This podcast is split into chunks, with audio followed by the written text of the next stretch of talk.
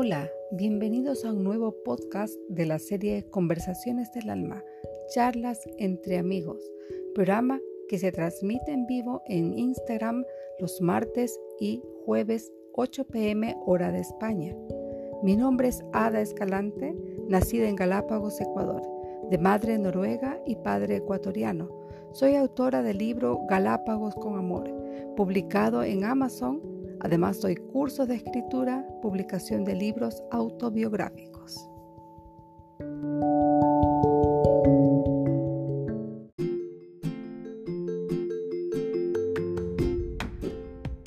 Bienvenidos a un nuevo podcast de Conversaciones del Alma. Esta vez tenemos como invitado desde México a Isabelino Pérez con su libro Seis claves para posicionarte en el futuro.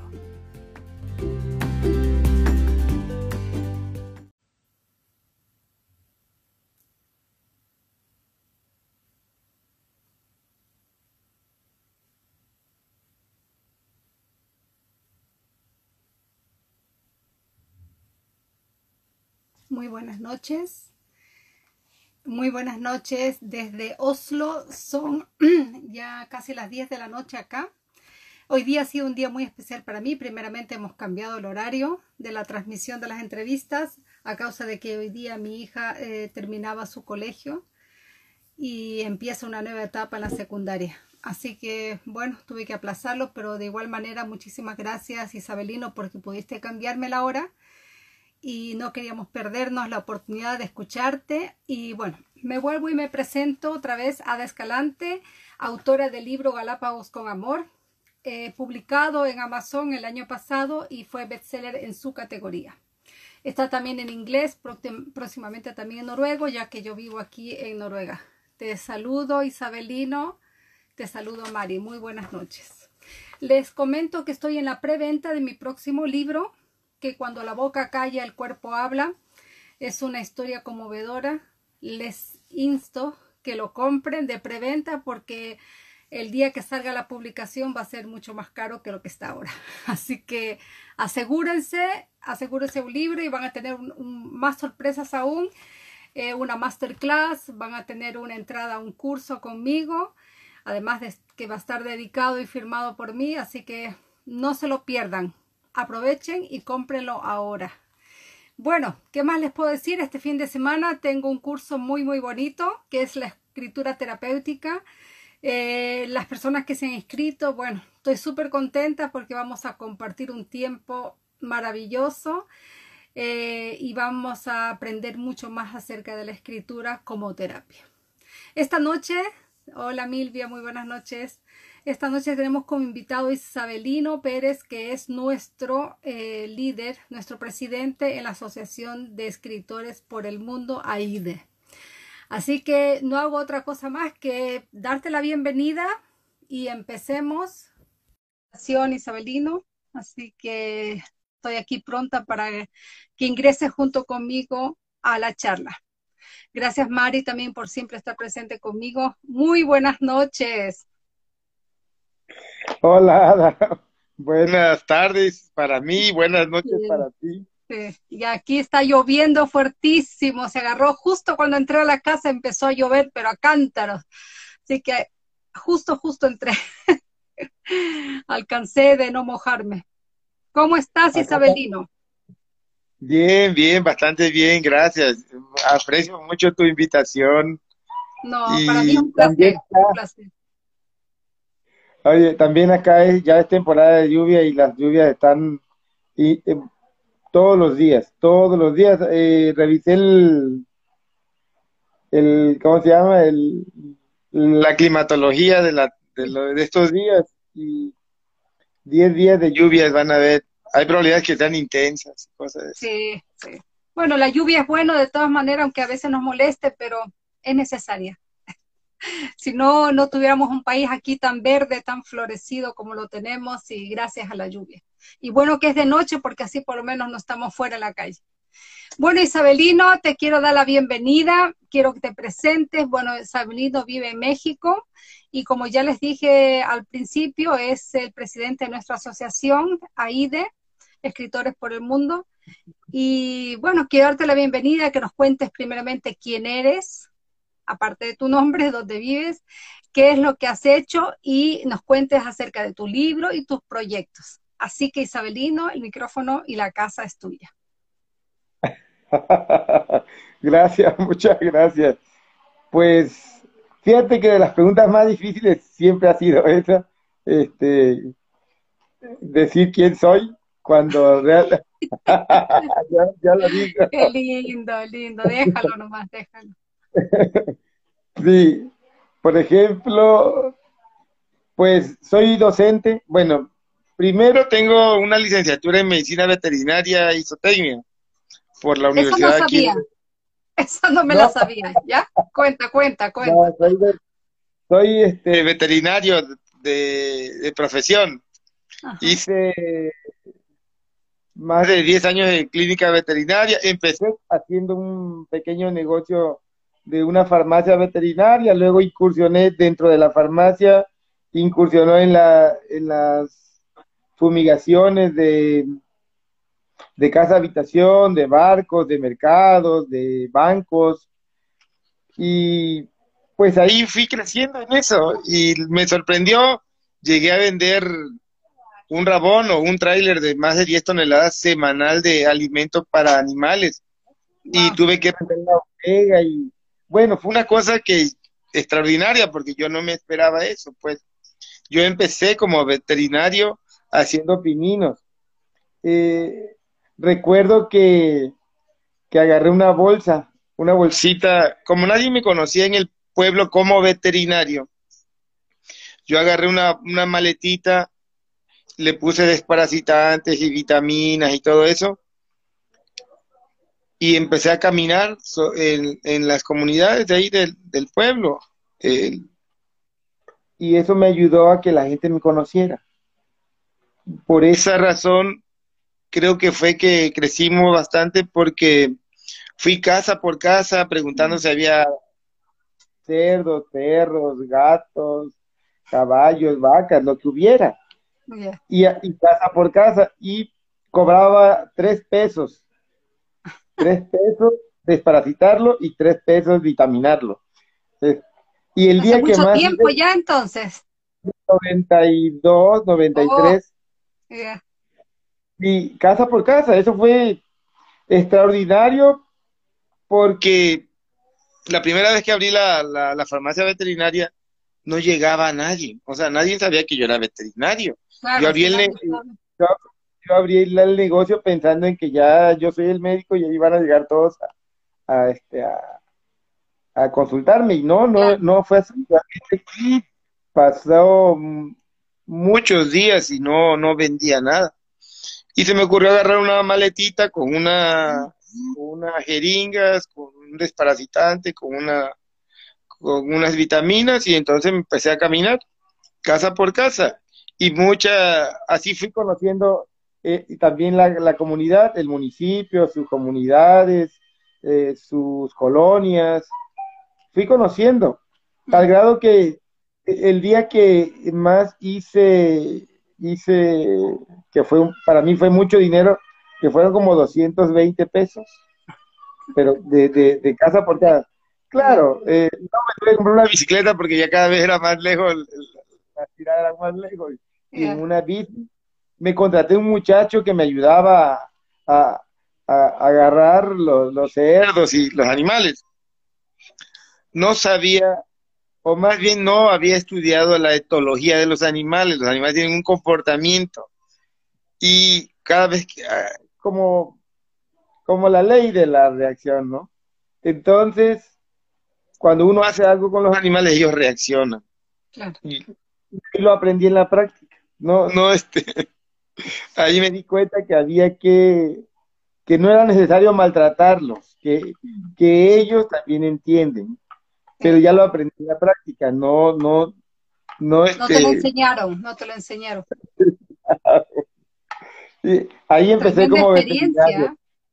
Más de 10, sí, más de 10 años haciendo clínica veterinaria y después, como conocía ya muchas comunidades de ahí de la, del municipio, me, me, involucré en la política, porque ya conocía los lugares del pueblo. Y también este, anduve metida en eso de la política. Andaba metido en, por ejemplo, eh, con un candidato ahí para, para el municipio que siempre jugaba y ya eh, tenía bastante aprecio y estima, nos hicimos amigos y nunca ganaba. Cada vez, cada tres años jugaba y no ganaba. Tenía muchísima gente, pero no, no ganaba porque lo decidía, eso lo, lo decidía un sistema de gobierno que, que yo espero que ya esté cambiando eso, ¿no? Porque, porque, porque en verdad que era, era muy complicado. Eh, el, el, el, candidato tenía mucha gente, muchísima gente, pero no era del agrado del, del, gobierno en turno y entonces no, no ganaba nunca. Sí. Y eso también me, me, hizo involucrarme en la política y de alguna manera yo también incursioné muchos años en la política. De hecho, ya me gustaba anteriormente porque desde la prepa ya andaba haciendo pininos ahí, fui líder estudiantil y administraba la cafetería del, de, la, del, de, de la prepa, del tecnológico, del preparatorio. Eh, y bueno, salimos ganando mucho dinero en la prepa. Nos repartimos todavía como, mira, en esos tiempos quizás, que ahorita yo lo veo que es dinero casi mil pesos. Serían como más de 300 pesos. Nos repartimos entre los que fuimos al día siguiente hacer limpieza al salón y entregar la silla y todo eso, porque sí le trabajamos fuerte en, la preparatoria y, y, eso nos ayudó bastante también. Después eh, eh, me entré a trabajar al, al sistema de los tecnológicos, de, el, trabajo que actualmente tengo como docente en el se llamaba, el se llamaba Instituto Tecnológico Agropecuario número 28 una escuela agropecuaria. Ahí empecé. De ahí fui su director. Primero fui director en el municipio y después fui su director en el TEC. Después le cambiaron el nombre a Instituto Tecnológico de la Zona Olmeca, eso fue ya en el 2005. En agosto del 2005 era yo su director administrativo de ahí del TEC. Le cambian el nombre y y se vuelve otra etapa. Dejamos de ser agropecuarios para ser este, tecnológicos de industrial y de servicios. Después de, eso incursioné del lado sindical, fui delegado allí en el TEC. Eh, terminé ahí y luego estudié una maestría en administración de negocios en el área de calidad y productividad. Y de a raíz de eso me dediqué a, a tratar de ayudar a los jóvenes estudiantes a ser emprendedores, a tratar de hacerlos empresarios. Y también en esos, después de 2005, tuve una oportunidad de comprar el 30% de las acciones de un de, una empresa que se llama Operadora de Restaurantes El Carruaje. Eran tres restaurantes y había una operadora. Yo compré el 30% de esas acciones y me, me involucré con el restaurante. O sea, 20 años frente al restaurante, ahí aprendimos de los cortes americanos, de del, vino tinto, de, del servicio, de la atención al cliente, de, o sea, muchas cosas. Ahí casi, o un poquito más de 20 años que al frente del restaurante. Eso me, me, me ayudó también bastante, pues ahí, ahí ya este, ya, ya empezaba a hacer cierres de negocio porque hubo una etapa en donde, o hay una etapa donde el restaurante vende muchos eventos, eventos de, llámese, para diciembre, por ejemplo, las posadas o las preposadas. Eh, y entre, y entre otros eventos de 15 años, de boda, de hubo gente que se, que se conoció en el restaurante y ahí se casó, ¿no? Y, mira, te voy a contar una anécdota que, la verdad que mm, no me deja de sorprender. En una ocasión llegó una pareja al restaurante. Ya. La muchacha se fue a, al tocador.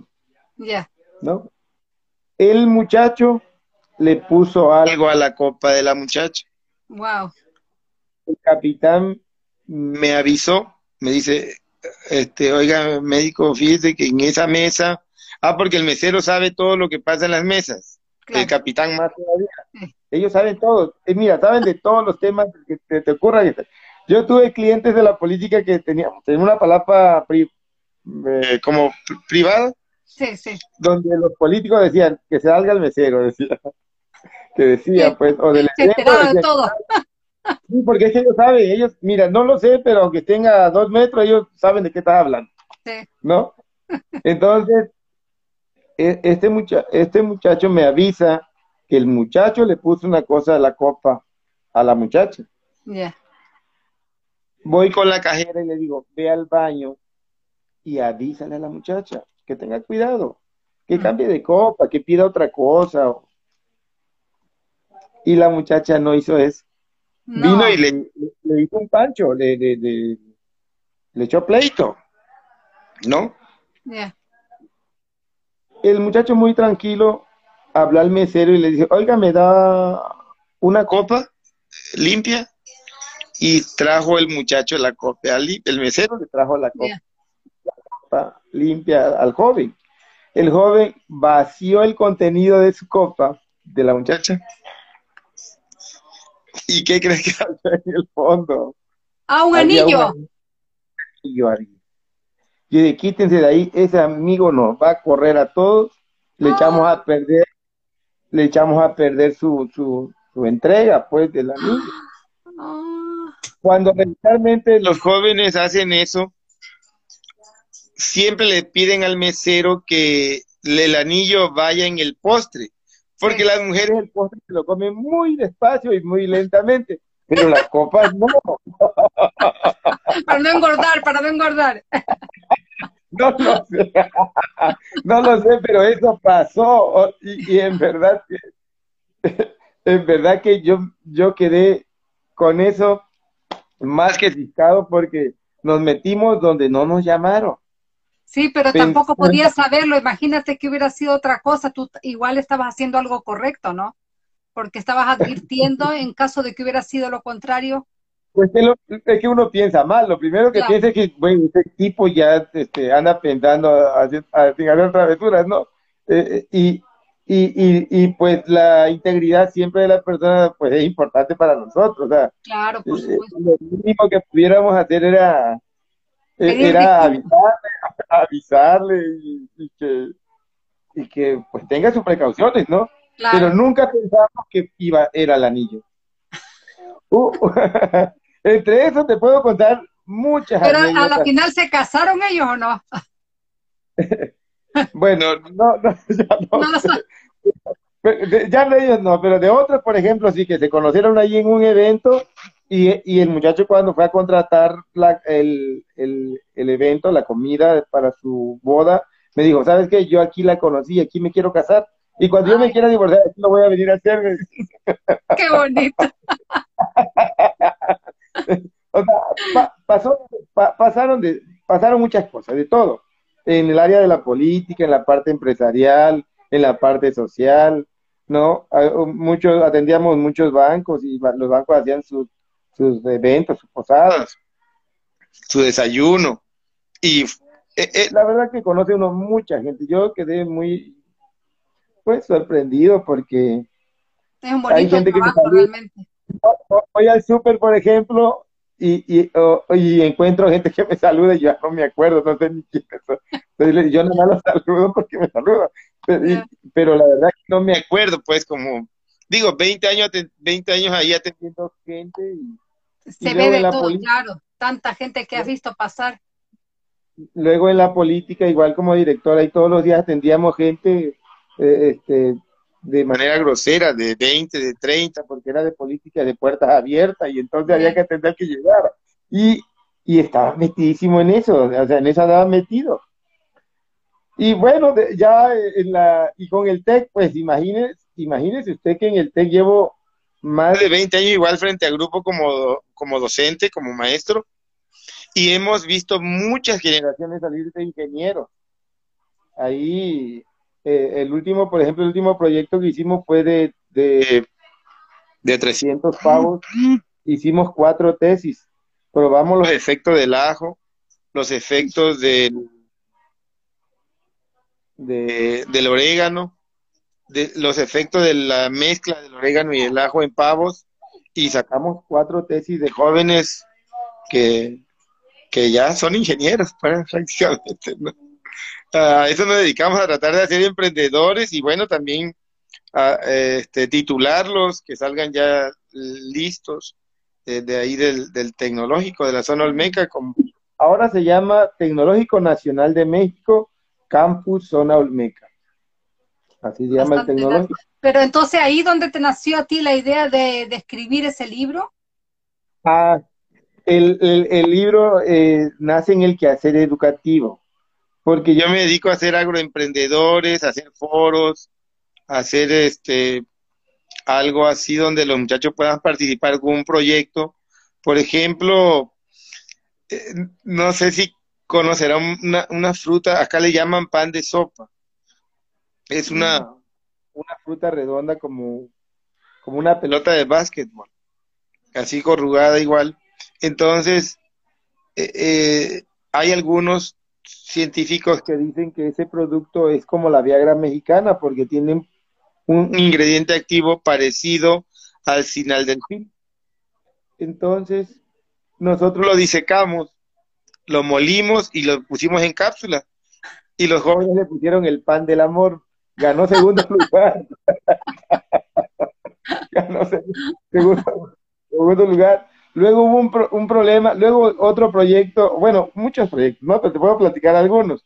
Hubo otro proyecto de, se volvió un problema el pez diablo o el pez armado, que creo que se salió de, Brasil y no contaminó, sino invadió los, todos los, los espacios lagunares y los ríos y se volvió una plaga. Entonces era un problema muy serio. Entonces nosotros lo hicimos harina. Lo hicimos harina, lo, lo, hicimos filete empanizado, porque había mucha, muchas, como muchas dudas de acerca de que si era bueno o era malo, y que como camina el pescado y como llora, y aparte que está muy duro, y tarda mucho en morirse y tira bastante sangre, entonces como que la gente hizo mitos alrededor del pez y le pusieron pez diablo, que es el, pez armado, pues, es el pez armado. Yeah. Pero le pusieron pez diablo, entonces nosotros hacíamos, cuando lo hicimos, filete empanizado, porque yo compré, bueno, no, no lo compré, me lo regalaron, pero así, 200 kilos, ¿no? Yo lo llevé al restaurante y le digo, mire, hay que filetearlo y hacer... No, la gente no quería eso. Ah. No quería. Miren, ahorita, ahorita cuesta más que, el, que un bagre. El Ay. kilo cuesta mucho ahorita, ¿no? Y es exquisito el ceviche de pez armado o pez diablo. Le ya, la, acá en la, en la región se conoce como pez diablo, pero es, es un pez armado, un bagre, pues, pero tiene un caparazón muy duro. También lo hicimos a harina, lo, digo, lo, lo procesamos y, y para alimento para animales y para cosas, hicimos cosas. Le estoy hablando eso de como del 98, 96, 97. Yeah. O sea, hicimos muchos productos de esos. Igual hay, hay mucha fruta que son de temporada y que acá la, le hicimos caramelo, hicimos cosas, pues, con los jóvenes. Yeah. Y, y yo estoy inquieto que, que la gente tira mucha, muchas llantas y ese hule lo agarran para revestir carreteras. Y yo estoy Mm. seguro que, como todo el mundo tira las llantas de sus carros, y acá también es un problema de contaminación muy fuerte, yo opino que, que tenemos que moler esa llanta y ese caucho lo compran. Mm. Ese caucho lo compran. Entonces, había que destalonarlo, ¿verdad? Y, y, y molerlo.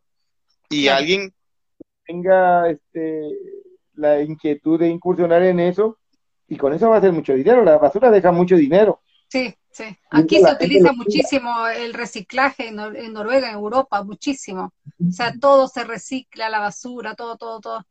y eh, da mucho, o sea, la basura en sí da mucha energía porque al, al quemarlo da energía, entonces ellos están utilizando muchísimo la, el reciclaje aquí.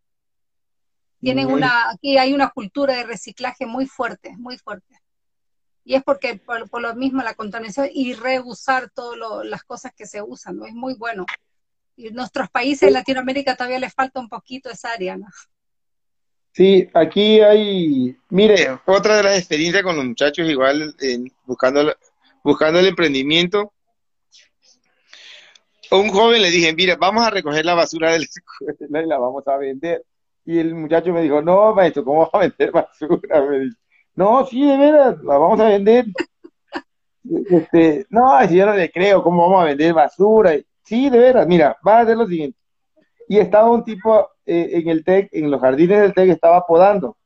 Digo, le vas a pedir el favor al amigo que te dé oportunidad de recoger la basura, que tú quieres recoger la basura. Es más, lo va a ver como una ayuda. Claro. Levanta la basura de los árboles, de, la, de, de los salones, de todo lo que, de todo lo que, la basura que se genere en la escuela. Mm. Y la vamos le vamos a dar un, proceso de molienda, la vamos a llevar, la vamos a secar primero con tres días de sol y después la vamos a moler, la vamos a pasar por una criba para que quede fina, finita la, la, esa molienda va a quedar fina y pasada por una criba. Después la vamos a embolsar y le vamos a poner una etiqueta y le vamos a poner abono natural. No le vamos a poner orgánico porque nos vamos a meter en pleito pero vamos a ponerle abono natural, ¿verdad? Y entonces le ponemos una etiqueta, le ponemos, lo sellamos, lo flejamos y lo y vas a, vas a practicar un speech el de el ese lo vas a practicar y vas a practicar una técnica de AIDA para poder venderlo, porque estoy seguro que lo vas a vender. Y, y bueno, sí, practicó.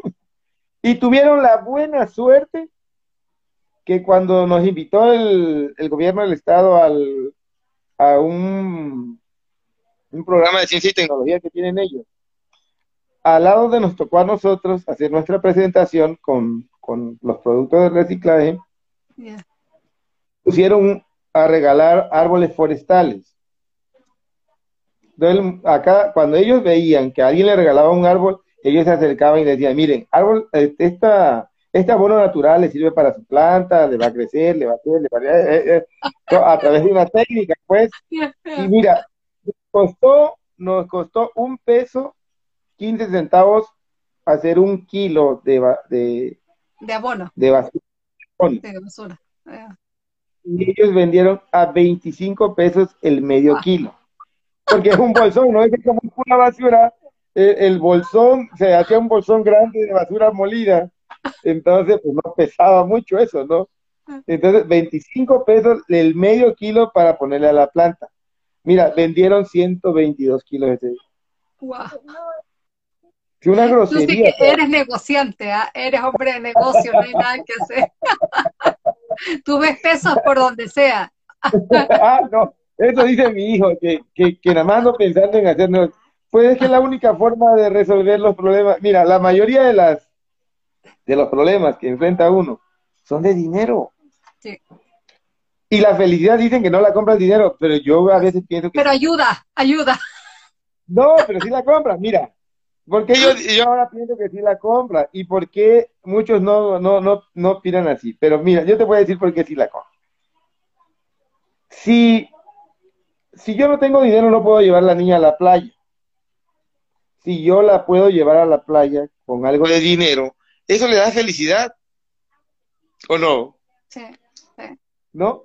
Sí. Pero tengo que tener dinero para llevar a la playa, para ponerle combustible al carro, para eh, etcétera, lo que siga, todo lo que siga para llegar a la playa.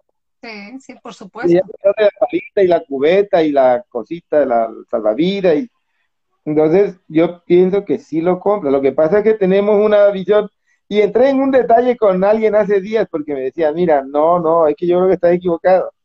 Es que yo creo que el problema que tenemos es cultural porque las religiones nos han enseñado que que es difícil que un rico pase por el ojo de una aguja y entonces la gente no quiere ser rico, mejor tiene que darle el diezmo, ¿no? Yo creo que el malentendido está en, porque dice que eh, el malentendido del versículo de la Biblia es el amor al dinero es lo que te llega al fracaso, pero es el amor al dinero, pero no es el dinero que es malo, es por donde tú ah, pones tu corazón. Tu corazón no tiene que estar enfocado en el dinero, sino el dinero no es malo, es una energía que se mueve de un lado a otro. Pero no tienes que poner todos tus recursos en eso, porque ahí no está bien. Pero, o sea, tú no tienes que dejar morirte por, por tener dinero. El dinero es bueno. Y es bueno y es, o sea, imagínate si no tuviéramos dinero, la gente no tiene salud, no tiene educación, montones de cosas, ¿no? Así es. Entonces yo digo que es una mala ah, percepción, pues, o sea, no es que, que, esté metalizado, ni es que esté pensando y que como, como más pato, ¿no? Como, Pero este, que lo que tú haces es correcto, porque tú ves negocio donde tú puedes ver, o sea, no te estanca y decir, bueno, es que no se puede, no se puede, no se hace nomás, pero tú le ves negocio a todas las cosas, donde quiera, tú estás viendo un negocio. Cuéntame el negocio de los pavos, porque lo escuchamos en el fondo un poquito los pavos. bueno, eh, eh, hay en una de las clases o en una de las cátedras siempre opino, o no opino, eh, lo dicen las estadísticas, lo dicen del, del país. las estadísticas del país dicen que el 90% del pavo que se consume en México viene de Estados Unidos. El 6% viene de Chile. Qué increíble. Y el 3%, produce México. Y, México, su origen, y, México, el, el origen del guajolote o del pavo es mexicano. Sí, sí, sí. Entonces, e, es el que menos produce, pero es el que más consume. ¿Y por qué?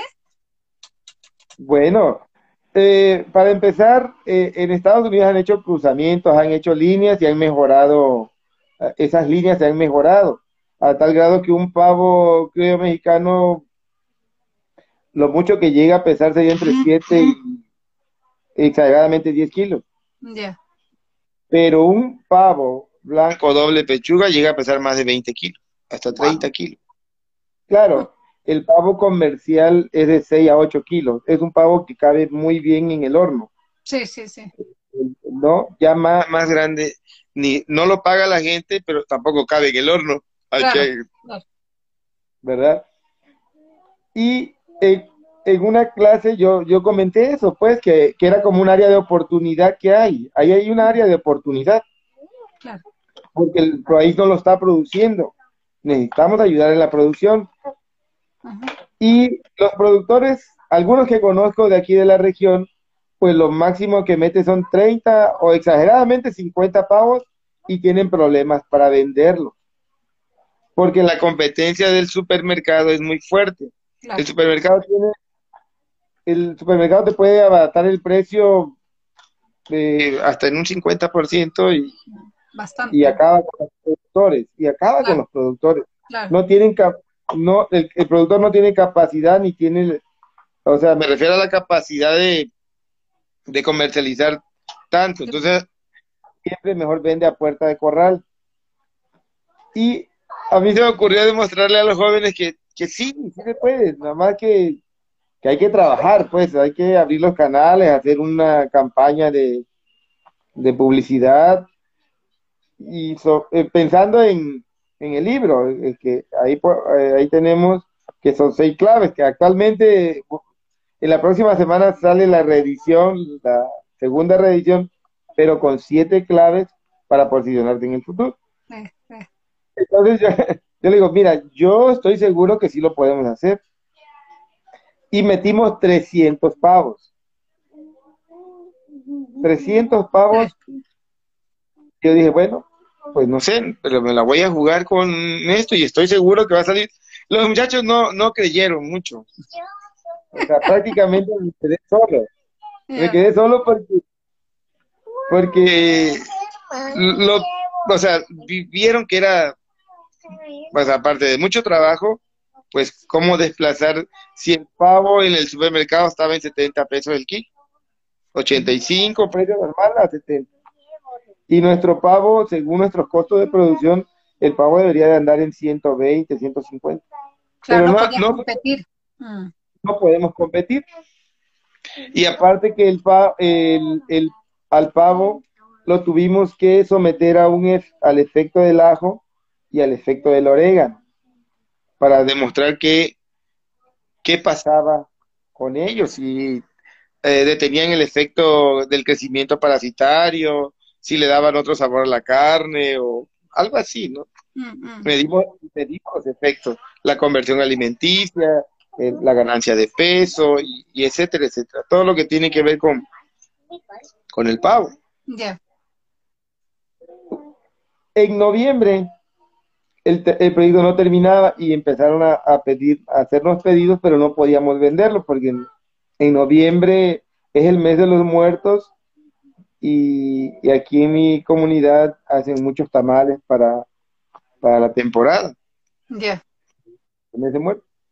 Pero no lo podíamos vender porque teníamos que esperar a que terminara a que terminara el proceso que terminara el, eh, el, todo el ciclo de la producción. Y si yo vendía uno, pues ya los números ya no iban a cuadrar, se iba a descuadrar con, el alimento, con la ganancia de peso, porque lo, lo vamos pesando, lo vamos pesando. Cada semana pesábamos un lote, un lote por... Hicimos nueve tratamientos, tres tratamientos con nueve repeticiones. O sea, un tratamiento con tres repeticiones, ¿verdad? Le dimos 5 gramos primero, luego 10 gramos, luego 15 gramos. Y este, y por eso, por eso, así pudimos medir, ¿verdad? Así pudimos medir el, el efecto del, del, del, orégano, o el efecto del, del, del, del ajo, pues. Eso es, es uno. Otro Ah, bueno, el mismo proceso para la para el orégano y mismo proceso para la mezcla para la mezcla del orégano y, y, el y el, la mezcla de orégano y, ajo, pues. Entonces sacamos tres proyectos más uno de, de costo de producción, entonces no este entonces no no no este no no, no, no, no era lo que, no podíamos venderlo pues en noviembre, hasta diciembre, que la fecha fue a partir del 3, a partir del, del 3, le digo, ¿sabes que A partir del 3 podemos vender y vamos a vender los que, los que no, los que no entran en el, en el experimento. Ya. Porque es que tienen que haber un comportamiento en, en, el lote, debe haber un comportamiento. Entonces lo, lo tenemos que Vamos a empezar a sacar de los que no están dentro del experimento para poder... El caso fue que pagué una campaña en, en Facebook con segmentando el mercado, aparte del mercado orgánico o caliente que le llaman, que es el de el de la familia y los mm, amigos, los cercanos. Mm. los cercanos. Y sí pudimos, sí pudimos uh, acabarlos acabamos los, los 300. Yo, que, yo me que, quise quedar con 20, me quise quedar con 20, me quise quedar con 20. Entonces, entonces no fue posible porque hubo gente que me los pidió que me Te los quitaban de las manos. Porque eh, este, a final de cuentas, yo lo que hice fue que en el último mes del proceso para desintoxicarlos, los saqué al campo, al pastoreo. Entonces, ahí lo que pasó fue que, que la fibra ah, de la carne, la carne, la fibra de la carne del pavo, al hacer ejercicio se empezó a poner más dura, ya no tan tierna ni jugosa. Y a la gente le gusta el pavo duro, o sea, de criollo, pues. Entonces hay gente que dice, no, yo lo quiero criollo. Le digo, no es criollo, es de rancho. porque es de rancho, porque está suelto el rancho, ¿no? Este, come la pastura. Entonces, entonces eso, yo le decía, no, pues son de rancho, no son criollos, o sea, son de, son de doble pechuga, o sea, el pavo, el que menos pesó, pesó como 14 kilos. Wow. Tremendo pavo. 22 kilos el que más pesaba, eh, de, de las muestras. Sí, de las muestras de Entonces, ese fue. De hecho, hubieron un grupo de muchachos que vinieron a pedirme que si pudiéramos hacer este un programa en YouTube en donde en donde yo hablara del pavo siempre, que, que diera tips y cómo crearlos y cosas de eso. Igual, eh, Claudia, por ejemplo, Claudia este, Pérez Novoa me decía, vamos a hacer un programa donde se llamen los tips de Isabelino, porque pues como tienes muchos temas de qué hablar y... ¿Y no lo has hecho? ¿Y no lo has hecho todavía? No, yo quería proponer que, que en, cada país tuviéramos un programa como el tuyo o como el de Ada, en donde eh, ahora te conozcan a ti también, ¿no? Ahora en Perú o, en México. o sea, el mismo trabajo que usted viene haciendo, eh, que se haga. Pero también sentí como que hay algo de recelos y cosas así, entonces como que ya no le quise Pero sí me tienes que lanzarte, tienes que hacerlo. tienes que hacerlo.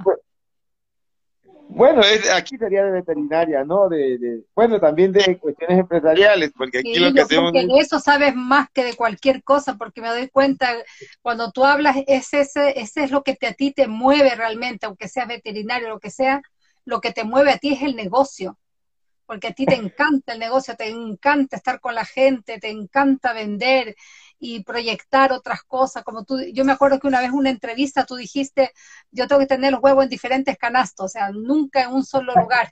Y eso me acuerdo, porque, o sea, siempre hay que estar visionando diferentes cosas, no solo esto, esto, esto, y si te va mal, o sea, tienes que tratar de ver otros horizontes también, ¿no? No, yo lo encuentro fabuloso, fabuloso la manera como tú y, nunca le ves negativas las cosas, o sea, siempre estás tratando de buscarle las cosas positivas al negocio, y si va mal, bueno, le buscamos otro, otro ángulo, y por, por otro lado nos metemos. Y mirar eso de los pavos, imagínate que un país que realmente originario el pavo no produce pavo, o sea, que es raro. Pero tú seguiste con los pavos, ¿verdad? Pues sí, eh, de hecho tengo ya amigos y conocidos que, que nos han pedido si vamos a criar pavos para, el, para este diciembre. Y pues yo les platico que, eh, que, no, que no es mi negocio principal, sino que simplemente es un proyecto para demostrarle a los jóvenes. un extra. donde quisimos demostrarle a los jóvenes que, que donde tú quieras emprender y, y, y no es fácil, o sea, entiendo que no es fácil. Entonces... Pero si fuera fácil, nadie lo haría. O sea, las cosas fáciles yo creo que no, no las aprecias. Las cosas que tienes que trabajar, las que tienes que sufrir, es cuando tú ves ese fruto, dices, wow, o sea, te costó y, y, te gozas más todavía cuando, cuando lo tienes delante y saliste adelante con el proyecto y que las cosas van fácil, ay, qué bonito, pero no, no es lo mismo, no es el mismo gozo que tú tienes. Pero además es el reto, pues. Claro, además es el reto. no se puede, o sea, ya otros lo están haciendo, bueno, mejorémoslo. No lo está haciendo nadie. No lo está haciendo nadie, hagámoslos. Y bueno, ahí vamos a ver si realmente, ¿no? Ahí vamos a ver si, de qué manera estamos hechos. Y hay un montón de gente que está saludando, pero bueno, yo no los conozco, seguramente son eh, personas que tú conoces. Jeremy Torres, excelente proyecto de los pavos. Mari, Mari, uy, 300 son muchos, dice Mari.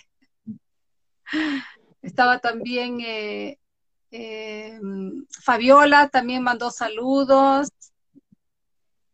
Alex, eh, Jeremy Torres otra vez, Mercedes, eh, Brindis, no sé qué será. Bueno, un montón de gente que te conoce a ti seguramente, porque no los conozco. y estaba María Julia, también creo que estaba, recién la vi. ¿Hubo cambios en el sabor con el orégano? Pregunta Mari, si hubo algún cambio con el sabor en el orégano y el ajo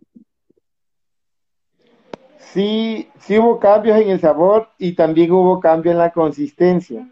Pero además lo interesante de, de, esa parte fue que a partir de 10 gramos en el suministro de, del alimento. A partir de 10 gramos se, para la, eh, se detiene la parasitosis, eh, principalmente coccidia, o coccidiosis en pavos. Okay.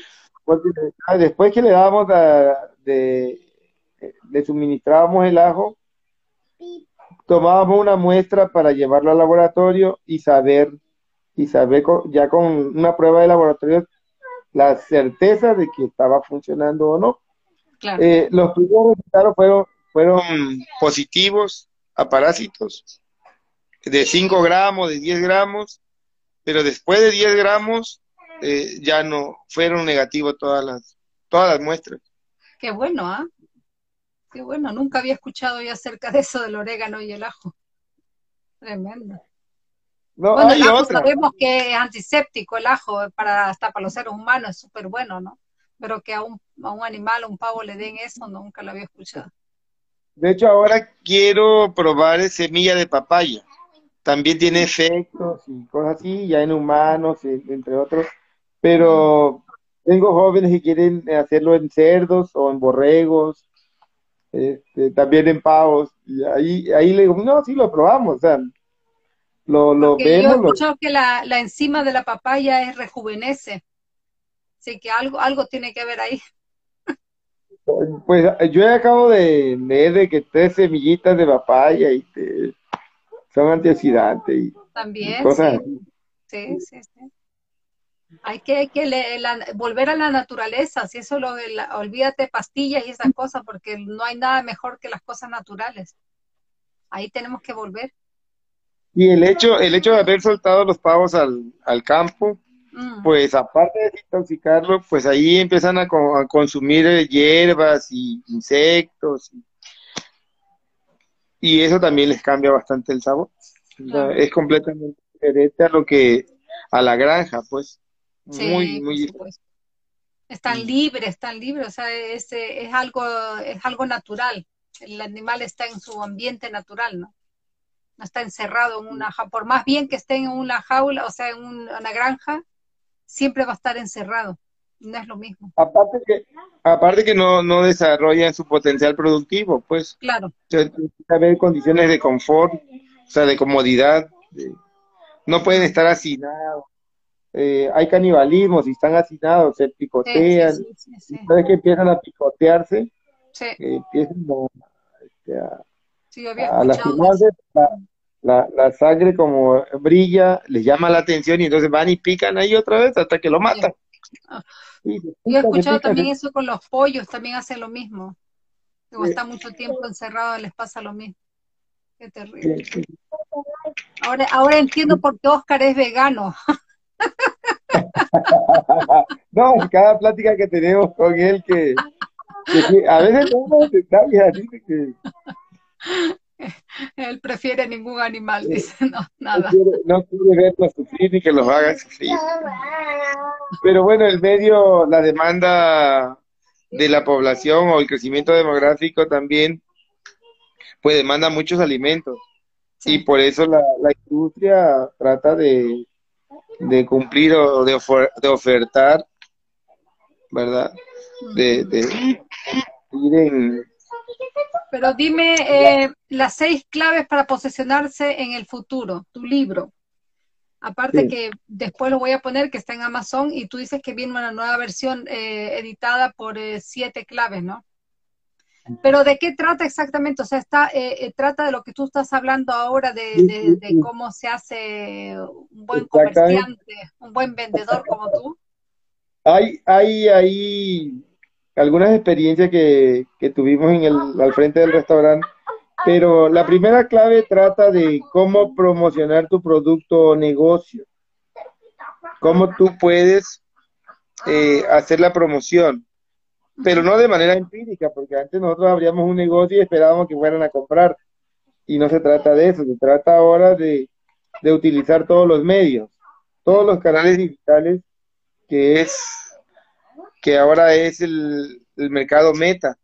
Claro que dentro de ese mercado hay segmentos, hay nichos de mercado y también hay ya plataformas gratuitas para medir el, el, ranking, ¿no? Y, y puedes, puedes saber Y además de eso, eh, eh, estudiando un poco ese tema, también nos dimos cuenta que, que realmente el marketing digital todos los días cambia.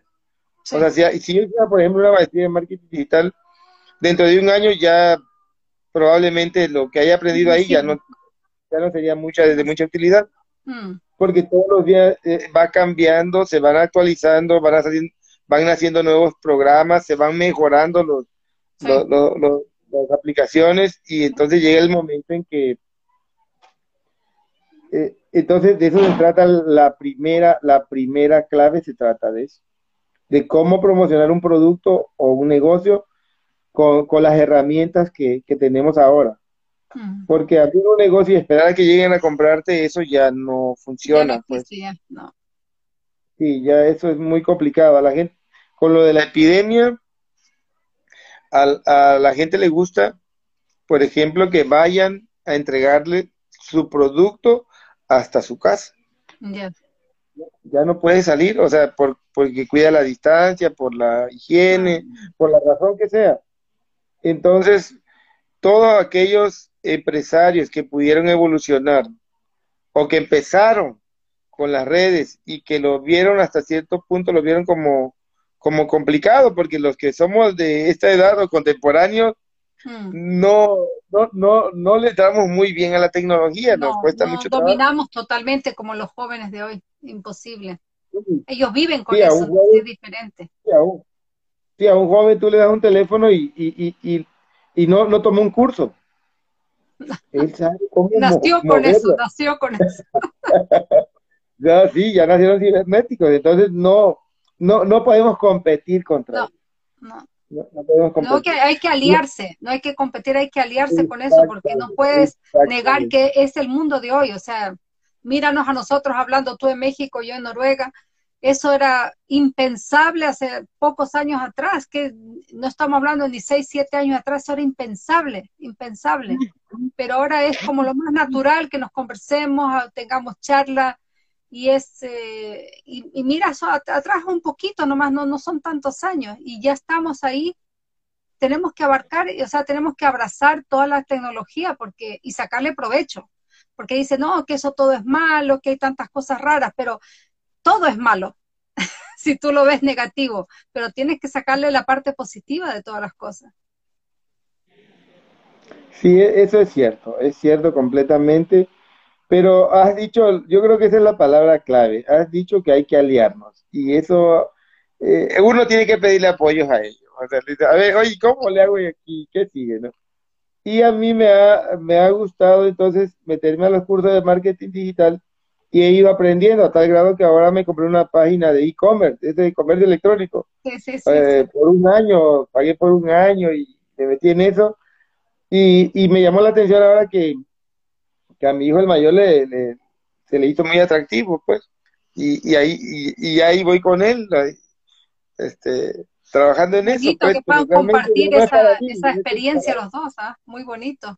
Sí, él digo, no, pues tú, digo, yo ya no considero que, que, que, que me sea de utilidad o de, que me haga falta porque pues yo ya me siento consolidado, o sea, yo este, ya...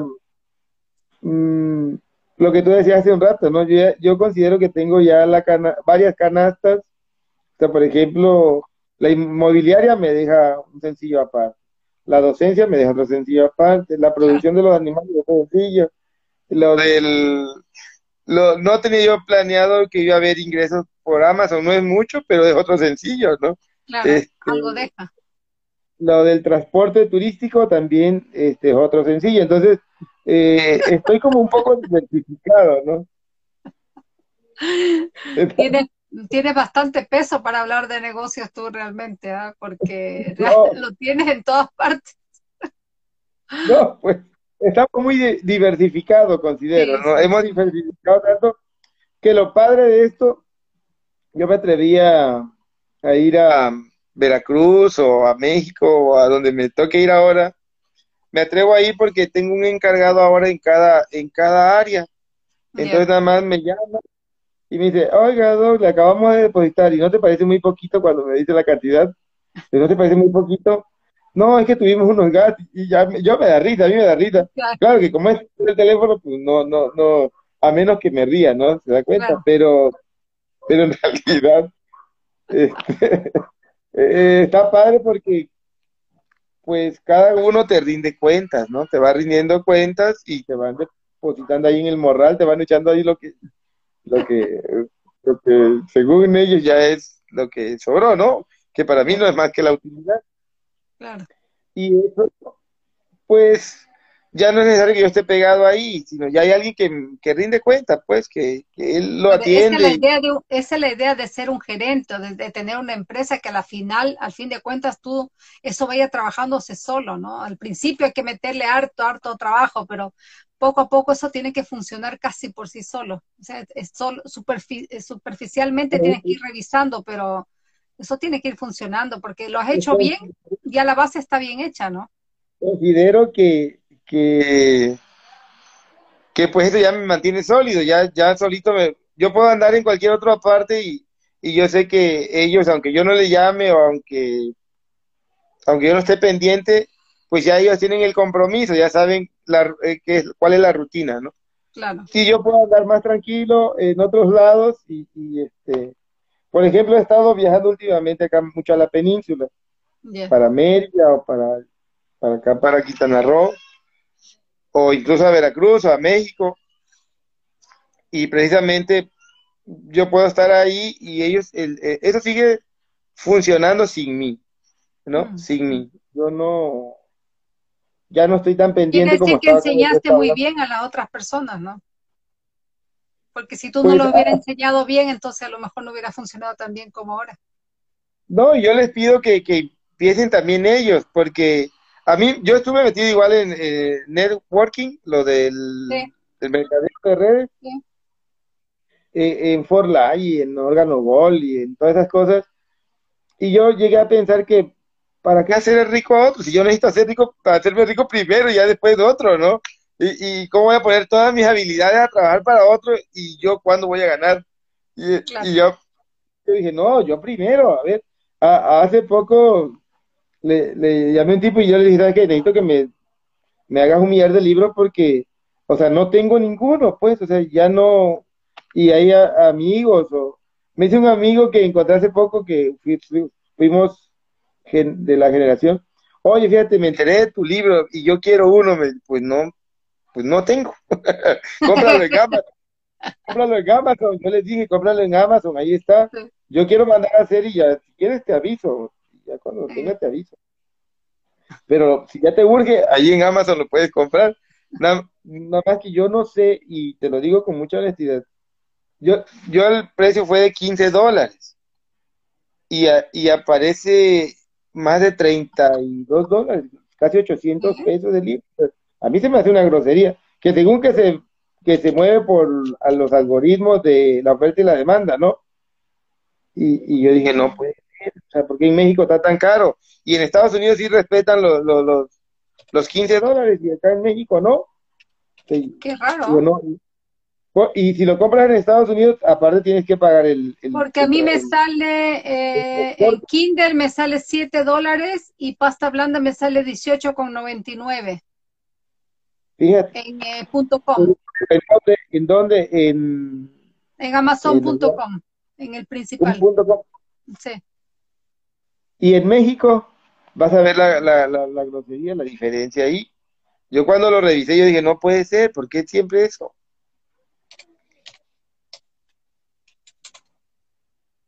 Qué raro.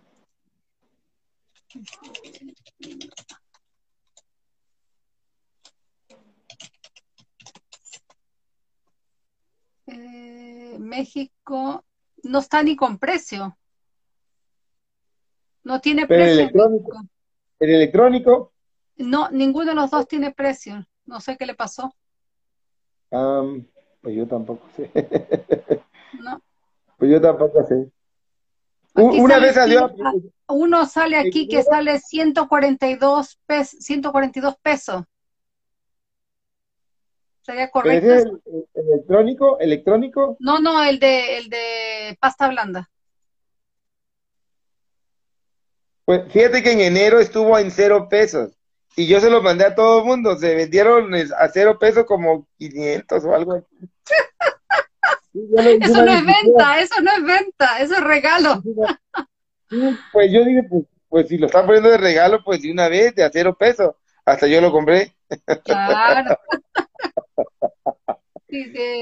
es bien raro, eso tienes que averiguarlo, tienes que meterlo en KDP y mirar qué realmente ha pasado ahí, porque no, no está correcto eso. Ha habido algo pues, que está, mal Yo la última vez que revisé, la última vez que revisé tenía 742 pesos mexicanos, que eran más de 30 dólares. Claro, más de 30 dólares. Sí, sí. Ahora está en 142.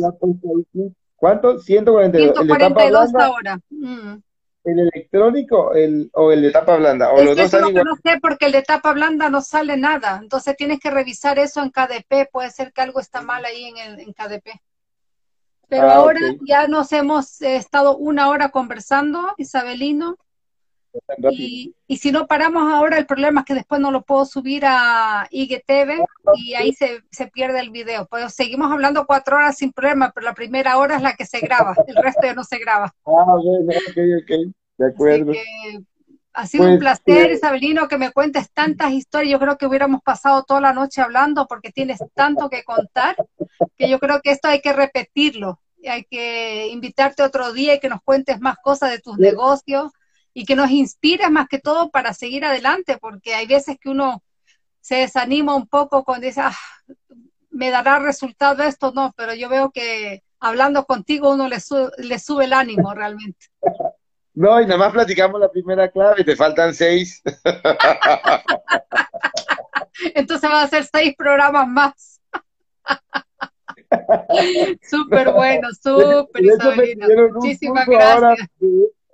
No, al contrario, a ti, Anita, la verdad que encantado que me hayas invitado y, y la oportunidad que haya, pues cuenta conmigo como siempre.